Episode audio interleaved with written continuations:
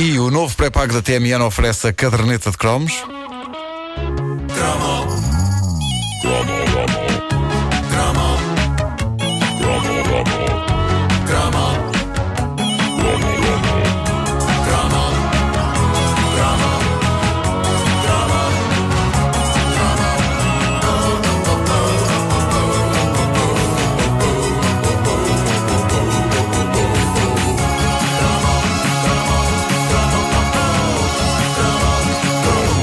Uma das grandes vantagens que a RTP tinha nos anos 80 do nosso contentamento e do nosso crescimento era o facto de não ter concorrência. Quando não se tem concorrência, pode-se estar descontraído e fazer as coisas com outra calma e sem grande esforço, nomeadamente a promoção dos programas. Se hoje olhamos, olha, olharmos para a maneira como os quatro canais promovem aquilo que exibem, vemos que a coisa é interessante e agressiva e rápida e eficaz. O que é preciso é agarrar o espectador pelos colarinhos e dizer-lhe veja isto, veja isto. Quer dizer, não é bem isso assim, mas pronto, a ideia é essa. Mas nos anos 80 a coisa não era assim. Eu estive a ver promoções da RTP em 1988 a programas que ia transmitir e é fenomenal como se consegue uh, uh, pegar numa, num filme interessante e drená-lo de todo o interesse, fazendo os possíveis para que o espectador não o veja. Uh, é incrível. Do efeito que, contrário do pretendido. É incrível, sendo que o espectador o via, fosse como fosse, porque não havia mais nada. Exato. É? Uh, por isso também não era preciso ser uma coisa muito espetacular. Eu acho que naquela altura eles conseguiriam ter promovido o filme ou a série mais interessante do mundo, pondo uma pessoa a falar por cima da imagem de um plano fixo de um cocó de cão.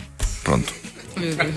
Não perca o filme O Caçador. E assim, um cocó de cão lá no meio. Uh, porque a gente via, a gente via tudo, a gente via tudo. E graças ao já lendário canal Lusitânia TV do YouTube, eu descobri uma promoção da RTP ao filme Toca o Tambor Devagar, que é uma obra de 1973 sobre beisebol, com Robert De Niro no papel principal. E eu friso bem, o que vocês vão ouvir é uma promoção. É como que um trailer com imagens do filme a anunciar que ele vai passar no sábado seguinte. É o tipo de coisa que hoje em dia se despacha a um ritmo alucinante para aí em 20 segundos, em qualquer programação. Na altura, o tempo passava de maneira diferente. Havia até tempo para que o filme fosse anunciado não apenas por uma voz off, mas por duas.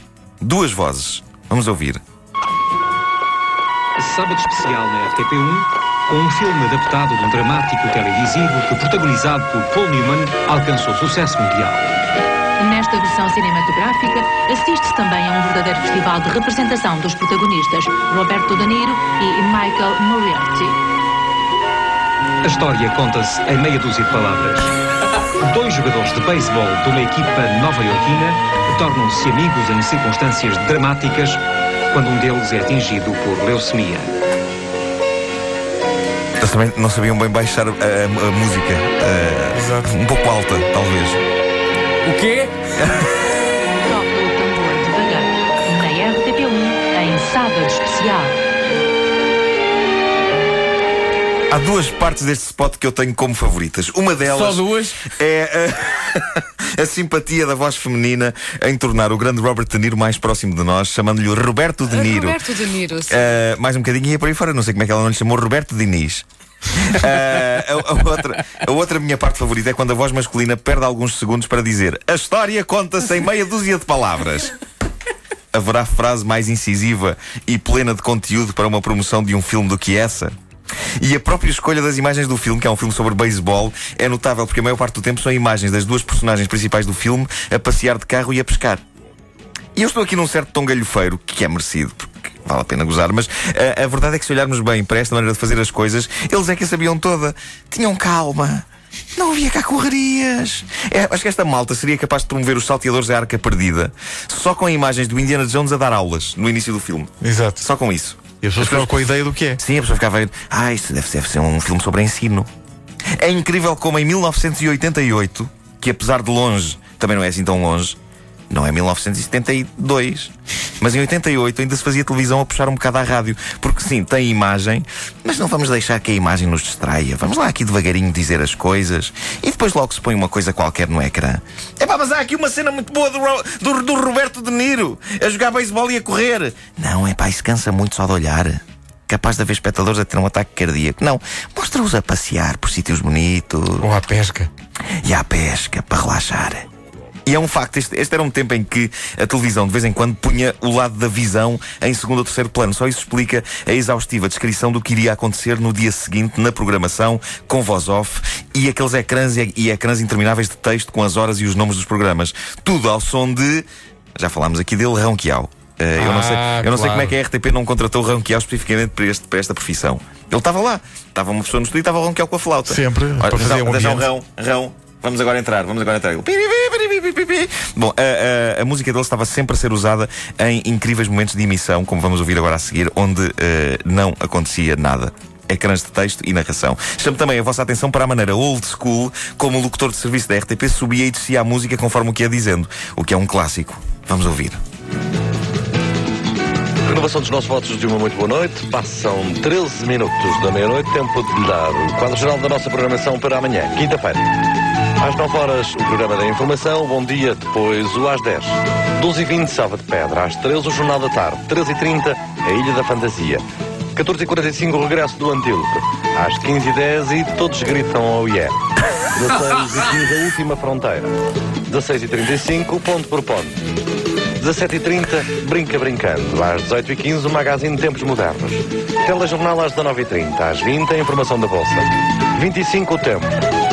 20 e 10, Boletim Agrário, do Ministério da Agricultura. Sim, sim. Nós tínhamos isto ao serão. disto. Nós tínhamos isto ao serão ali em horário nobre. Começava às sete e meia da tarde. Sim, sim, Tinha sim, meia sim. hora. e tinha É meia verdade, hora. é verdade. E depois, Boletim Agrário. 10 esplendorosos minutos de Boletim Agrário do Ministério da Agricultura. A agricultura estava muito presente nas nossas vidas, porque ao fim de semana tínhamos o engenheiro Sousa Veloso com a TV Rural. Durante a semana, Boletim Agrário. Informação útil sobre rega, condições para o semeio de determinados legumes. E eu não perdia um. Não tinha mais nada para ver àquela hora. Estava a jantar. Tinha os olhos abertos, via. Pronto. Era isso que acontecia. Vamos em frente. Passarela às 20h20, 21 e 5 Os Amores de Napoleão e Josefina, o quarto episódio.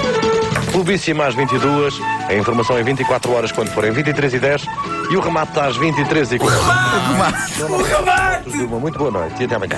E pronto, o locutor despedia-se. Eh, aparentemente já É, tinha sido pá. dito, mas a seguir ainda havia uma espécie de comentário ao que tinha sido dito, que era a altura em que aparecia uma das caras bonitas da RTP, neste caso a lendária Fátima Medina, repisando no que acabara de ser dito. Agora, o tom sereno e noturno dela é fenomenal. É como se ela tivesse a noção de que àquela hora, meia-noite e tal, já há pessoas a dormir em algumas casas e não se vai agora falar alto, que é uma falta de respeito.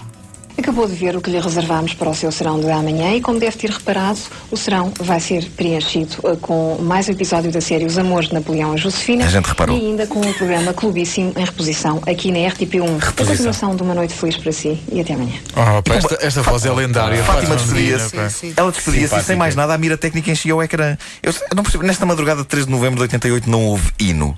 O corte entre a Fátima Medina e a mira técnica é tão abrupto que eu, eu acho que parece que foi ela própria que carregou num botão com o pé e desligou a RTP inteira. Adeus, boa noite, tá. Pumba, já está. Pronto. O mundo. O mundo era menos interessante, se calhar.